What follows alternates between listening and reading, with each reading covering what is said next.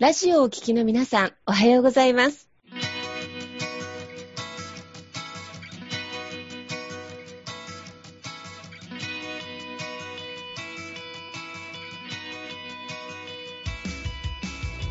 FM 那覇より毎週日曜日9時30分からお届けしております坂本典彦のラジオ経営塾が今日も始まりましたこの番組は20年間で1万人の起業家経営者を指導してきた坂本典彦先生があなたの経営に役立つヒントや最新の情報をお届けする番組です。坂本典彦のラジオ経営塾。今日も最後までお楽しみください。今日も始まりました。坂本典彦のラジオ経営塾パーソナリティは、私、中田民子と根葉智美がご一緒させていただきます。えー、では本日も坂本先生、根葉さん、どうぞよろしくお願いいたします。はい、よろしくお願いいたします。今日はですね、また素敵なゲストをお迎えしてます。あの、皆さんね、まだ画面でね、あの、ご覧になられないと思うんですが、すごくダンディーなですね、あの、ゲストをお迎えしております。えー、RS ネットワーク代表の坂見六郎さんです。えー、少しご紹介をさせてください。えー、外資系広告代理店や商業コンセプトメイキングの経験を活かされて、あの、ニコニコレンタカーの初代社長として、あの、非常にね、有名な坂見さんでいらっしゃいます。えー、今、情熱を持った中小企業経営者のサポーターとしてですね、非常に活躍されていらっしゃる坂見六郎さんです。ようこそいらっしゃいました。よろしくお願いいたします。どうも、こんにちは。よろしくどうぞお願いいたします。よろしくお願いいたします。はい、あの、坂見さん、ね、もう今日もういろいろお話をお聞かせいただきたいところなんですが、ね、坂本先生の方からまずお聞きしたいことをバッチリよろしくお願いいたします。はい、ありがとうございます。そうですね。今回ね、まあ5年で1350店舗までね、拡大したニコニコレンタカーのね、立ち上げ秘話と成功のケツということで、お話聞いていきたいなと思うんですけれども、以前ね、私も、え坂見さんと、まあご紹介つないでいただく方がいまして、えー、お話聞かせていただいて、いや、本当に素晴らしいご経験というか、キャリアをお持ちだなというところで、で、これをね、このラジオ経営塾の中でもね、ねこれからの経営者さん、起業家さんにね、ぜひ、あの、聞いていただいて、で、ご自身のね、ビジネスの拡大のヒントにね、あの、していただきたいなと思いますんで、今日はその辺をね、しっかりと聞いていきたいと思いますの、でよろしくお願いいたします。よろしくどうぞお願いします。ありがとうございます。で、まあ5年でね、1350店舗ということで、まあニコニコレンタカーね、まあすごい、あの、格安の、まあレンタカー会社さんということでね、まあすごく有名なんですけれども、あの、それを立ち上げられたというところで、まあその辺のね、あの、早速、立ち上げの秘話というか、どういう経緯でね、これ立ち上げることになったのかというところから、ぜひお話し出したらなと思います。よろしくお願いいたします。はい。あのー、最初からですね、このニコニコレンタカーは、コンセプトありきということで、スタートしたわけではないんですね、実は。もともと私が昔から関わりのあるガソリンスタンドのマーケティングと販売促進を中心に行っている会社さんが実はありまして、もちろんそこと昔関わりがあってお仕事をご一緒させていただいた、あの、過去の経験もあるんですけれども、あの、その方とは継続的にいろいろな個人的なお付き合いをさせていただいておりました。うん、で実はガソリンスタンド業界というのは、えー、特席法という、まあ、要は業界を守る部分がですね、廃止になってから、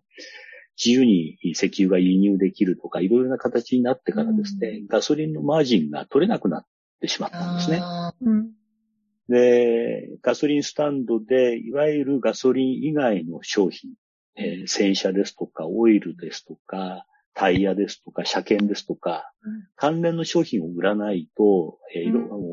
収益が成り立たないという時代があったんですね。えー。はいはい、そんなような時代の時に、その、えー、まあ、昔お世話になった、その社長が、ガソリンスタンドの販売促進をやられている社長が、まあ、いろんなことを、その活性化のために知恵として、アイデアとして、えー、持ってこられたり、または坂見どうだということで、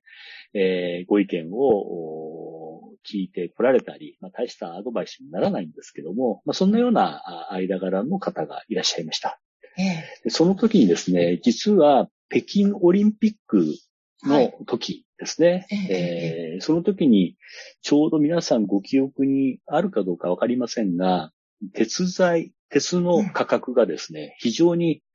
跳ね上がった時期がありました。で、ニュースでもマンホールの蓋が盗まれたりだとか、銅線がどっかからか盗まれたりとか、鉄材がこう、い。ろんなところからね、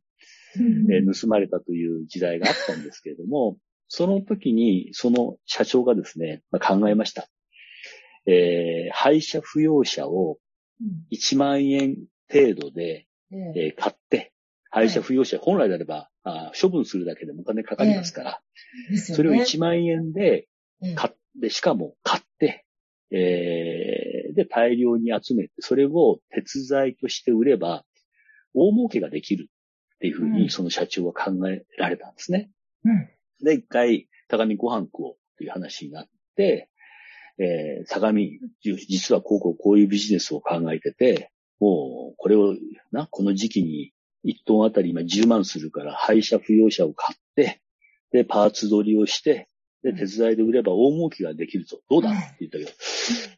いやどうですかね、社長、うんとこう首をこう斜めにしながら、まあ話をし、えー、聞いてですね、ご飯を食べてた記憶があって、実はそれからしばらくしてですね、うん、えー、ケーキが、オリンピックケーキが終わった瞬間に、鉄材の価格がスコンと下がってしまったんですね。はい。で、えー、そのまた社長が、うん500台ほど買ったらしいんですね。ということは500万ぐらい。そういったと置き場所をもちろん借りてということだろうと思いますけども、でその時にその社長がどうしようかっていう話で、またご飯を食べながら話をした時に、あの、動く車がまだ半分ぐらいはあると、買った車の中でですね。で、どうしようかっていう話の中で、えー、これってひょっとしたら、格安にレンタカーをしたらどうかっていう話が、まあ、どちらかともなく出てきまして、で、それは面白いかもしれないですねっていう話で、うん、これテストマーケティングを、えー、これかなり真面目にやった方がいいかもしれませんねっていうことで、その時は終わったんですね。それから確か、まあ、1ヶ月ぐらい経ってからだと思いますけども、またその社長から連絡があって、飯食おうと。で、坂見大変だ。このビジネスはひょっとしたら化けるかもしれない。っていう話で、それは良かったじゃないですかと。この業界が厳しい中で、こうこうこうでっていう話で終わったんですけども、うん、いや実はね、うちもそんなにね、そのいい状況じゃないから、ここをもうフランチャイズビジネスにして、一気に盛り上げていきたいんだと。ただ、社長がいないと。自分自身も、やはりその業界に対しては、いい意味でも悪い意味でもいろんな評判があるんで、ここは中立な社長という部分を立ててやっていきたいんだけども、うん、マーケティングが分かって、PR が分かって、なおかつガソリンスタンドのことも分かってる人間は、うん、えー、俺がこういろいろと人間知っている中では、うん、坂道しかいない。うん、手伝ってくんないかっていう、実は話になりまして、ええ、最初はお断りしたんです。まあ、あの、私も某その時に某上場会社の、副部長という職で、まあ一応私も過去にいろんな職種も10個以上変え、うちの神さんにもいろいろとこう迷惑をかけた人間ですから、最後は大きい会社で、まあ、副部長からまあ部長、まあ、それでまあ引退ぐらいをするぐらいのペースを考えてたんですけども、まあ、そこで、えやってくれないかっていう話を言われて、最初は何度かお断りをしたんですが、まあ、何回もその社長が、あその私の今のその時の勤め先に来て、来られてお話をされたり、でもちろんその会社そのものも、えー、知らない会社ではなかったんで、うん、お受けをして、えー、ニコニコレンタカーの社長になったというのが元々の経緯なんです。ですから、最初からすごいコンセプトを思いついた、すごいビジネスモデルがあったということではなく、うん、えー、一つのこう、成り行きという部分が、うんうんうん、まずスタート、えー、卵のような形で生まれてきたというところなんですね。うん、ところが、その時にたまたまその時代が、あのー、一気にオリンピック景気が終わった瞬間に、エコブーム、格安ブームっていうのがやってきたんですね。でその時に格安レンタカなおかつ中古車を使うエコレンタカーということで、市場から評価をされるようになってきたと。で、いろいろな、あの、媒体にも取り上げられるようになってきたっていうことで、うん、えー、一つこのこうネームバリューが出てきたという経緯があります。うん、ただ、それだけでは実際に、えー、お客様からの問い合わせはものすごくあったんですけれども、うんえー、店舗数は実はそんなに一気にその段階では増えるという兆しは見えなかったんですね。うん、でどういう形で増えていったかというと、うん、実はニコニコレンタカーには格安エコ以外の、えー、裏側のコンセプトがありまして、えー、それをもう、もういくつかいろんなところでお話ししてますから、えー、公然のコンセプトということでお話しさせていただくと、実は裏コンセプトがあります。それは、兼業であるということです。えー、農業でいう兼業農業のように、うん、えー、我々のフランチャイズの店舗はほとんどガソリンスタンドですから、うん、そのガソリンスタンドが兼業でできるビジネスがレンタカーということで目をつけて、その兼業でできるビジネススケールに、えー、そのビジネスをモデリングをして提供したという、こういうことが一つ大きな店舗数を増やすきっかけになっていったっていうところです。ですから、そういう意味では、当初お話しした大量に仕入れた、まあ、鉄くずになる寸前の車の山が、実は、そこからダイヤモンドの原石になっていったっていうところですね。でもちろん、価格的には市場価格の半額であったり、格安価格ということを通じることで、エンドユーザーに対しては非常にこうミートした価格帯になりますし、先ほど申し上げた裏側のコンセプトとして、兼業というところでは、うん、えー、ものすごく安い、えー、フランチャイズ加盟金で、えー、やることができる。そして初期投資も店舗サイドはほとんどいらない。改装もいらない。店頭に小さなニコニコレンタカーという看板を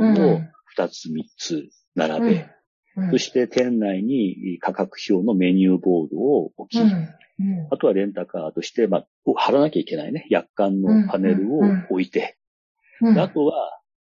いろんな申し込みをするカウンターもあります。コピーをするコピー機もあります。電話を受ける電話もあります。ファックスもすでにあります。パソコンもあります。で、えー、車をメンテナンスや整備をする。腕は、もうプロがいます。ということは、レンタカーの事業免許と、それと中古車で仕入れた車が、まずは2、3台からスタートすることができるというね、非常に低リスクで、低加盟金でスタートすることができるという、これが裏側にあるコンセプトで一気にビジネスが拡大することができた。というのが大きな あの、今回のベースになっています。うん。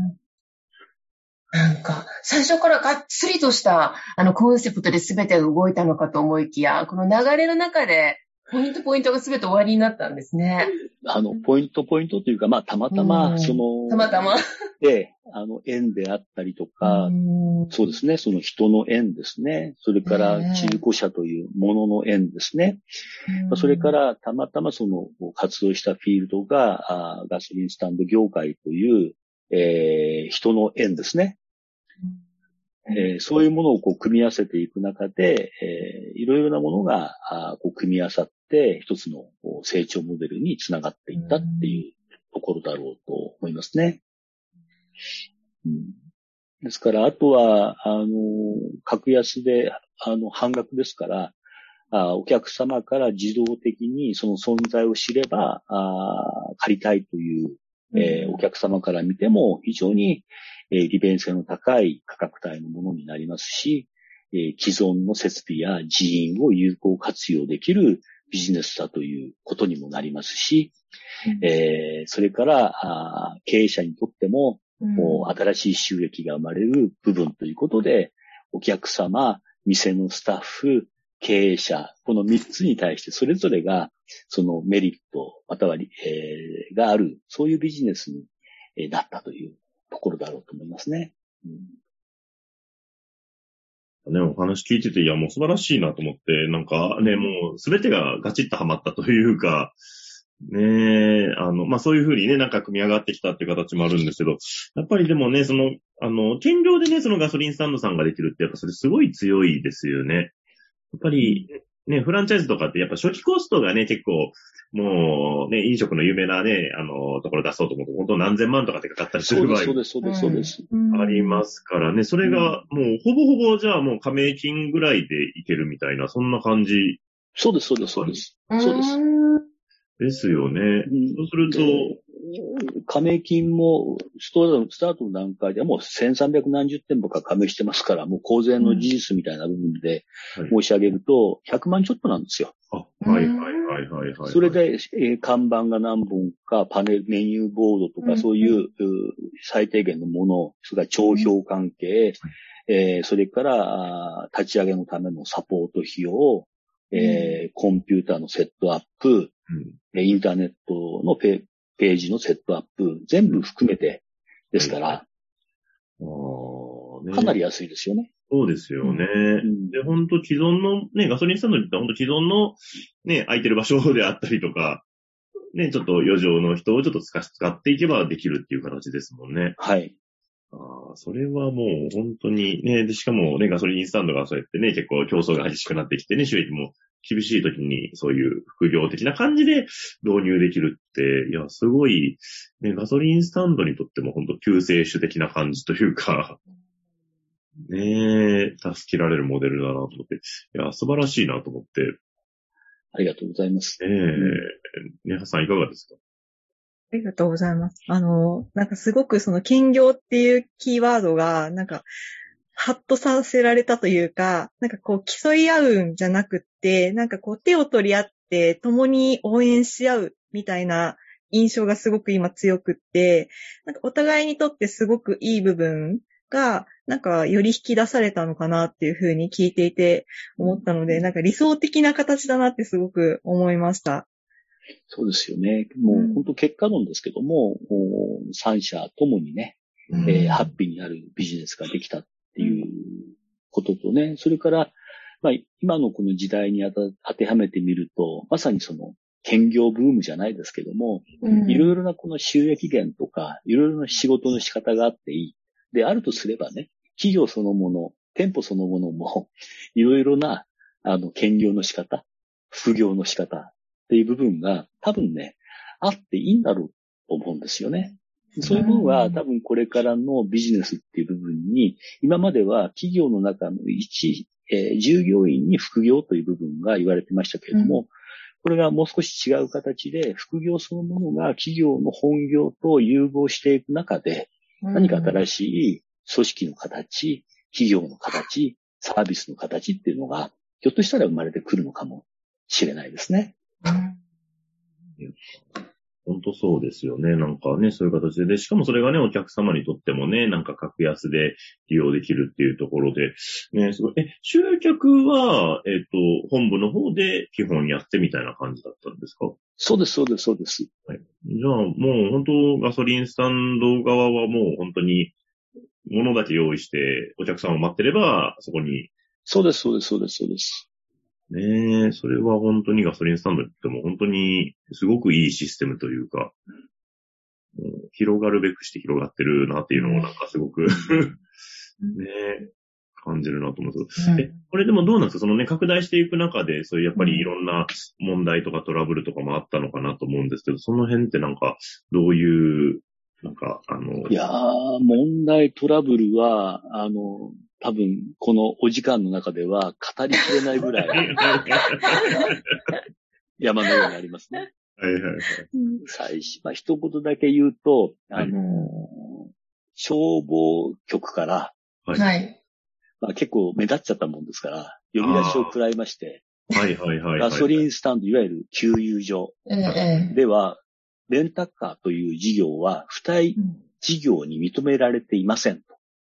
ええー、やってはいけません。グレーです。ということで、えー、はいはい、はい、呼び出しを受けまして、はい。で、いや、待ってください。会う、会うっていうところで、また1ヶ月間、怒涛のえー、戦いという、戦いということよりもお願い活動とね、はいはいはい。が行われて、まあ、結果、あの、紙一枚、レンタカー事業は、給油所の付帯事業と下記条件をクリアした場合に見なすというものが、ファックスで全国の消防局に送られてきて、えー、OK をいただいたんですね。ですから、ちょっと偉そうに申し上げると、今、ガソリンスタンドの中で、レンタカーができているのは、多少ないとも私のそういう活動の部分があるんじゃないかなというふうには。これ、それ通んなかったらもう全国でできてないってことですもんね、本当に。あの、ひょっとしたらそういうことがあったのかもしれませんね。ですよね。いやー。いやー。公共のに対、公共、公共的なところに対して前例がないものを作るって、それはもう命かけますよね。すごい。またね、あの、うちの神さんにはね、これで会社潰れましたとはなかなか言いづらい状況がありますんでね。いやー、素晴らしい、素晴らしいね。はいいや、でもなんかさっき先生、あのね、坂見さんがご縁？とアイディア、ご縁があってってお話がね、ありましたけど、でも皆さん結構ご縁はあると思うんですけど、それをつなげていく力っていうのが、やっぱそれがすごく特徴的なんだろうなと思いながら、アイデアってとかって、そのご縁をつなぐアイデアってどういう瞬間で降りてらっしゃるんですか？あ、私ですか？はい。どうなんでしょうね。あの、あの、私自身の考え方からすると、あの、ちゃんとした正しいエンドユーザーに対しての正しい思い、うん、サービスに対しての正しい信念、うん、またはビジネスに対しての思いっていう部分を持っておくと、うん、なんとなくそういう同じような思考性を持った人たちっていうものが集まってくる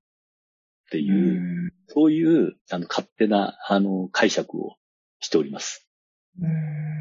それをね、私はね、勝手に赤い糸のマーケティングって言ってるんですけど。赤い糸のマーケティング。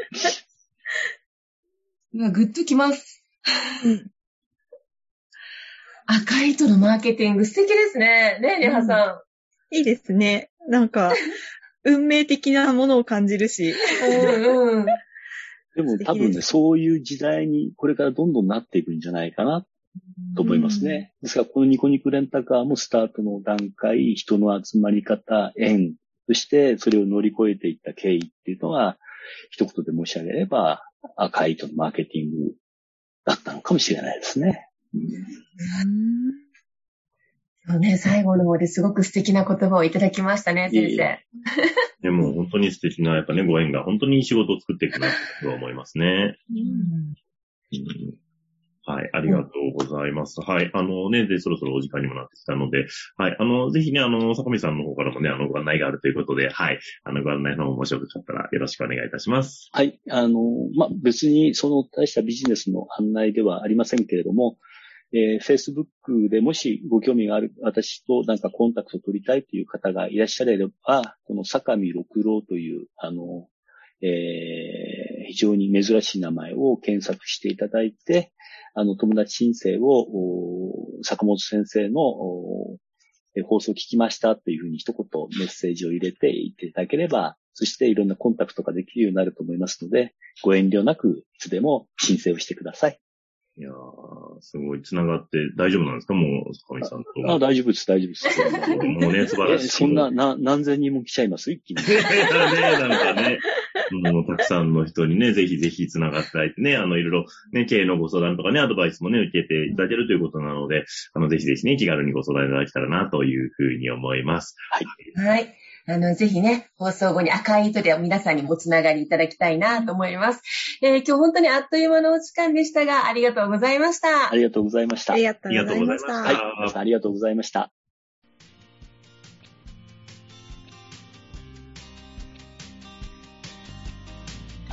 この番組では企業や経営についてのご質問を募集しております。こんなことで悩んでいます。こんな場合はどうしたらいいの？などなどご質問がありましたら、ぜひ番組宛てに送ってくださいね。はい。えー、質問の宛先は立志財団のホームページより、お問い合わせの欄からご質問ください。その時には、ラジオ経営塾についてとお書きください。また、ツイッターでも質問を受け付けております。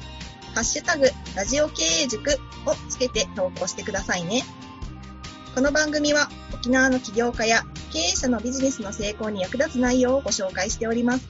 また来週日曜日9時30分よりラジオ経営塾でお会いしましょう。皆様楽しい日曜日をお過ごしください。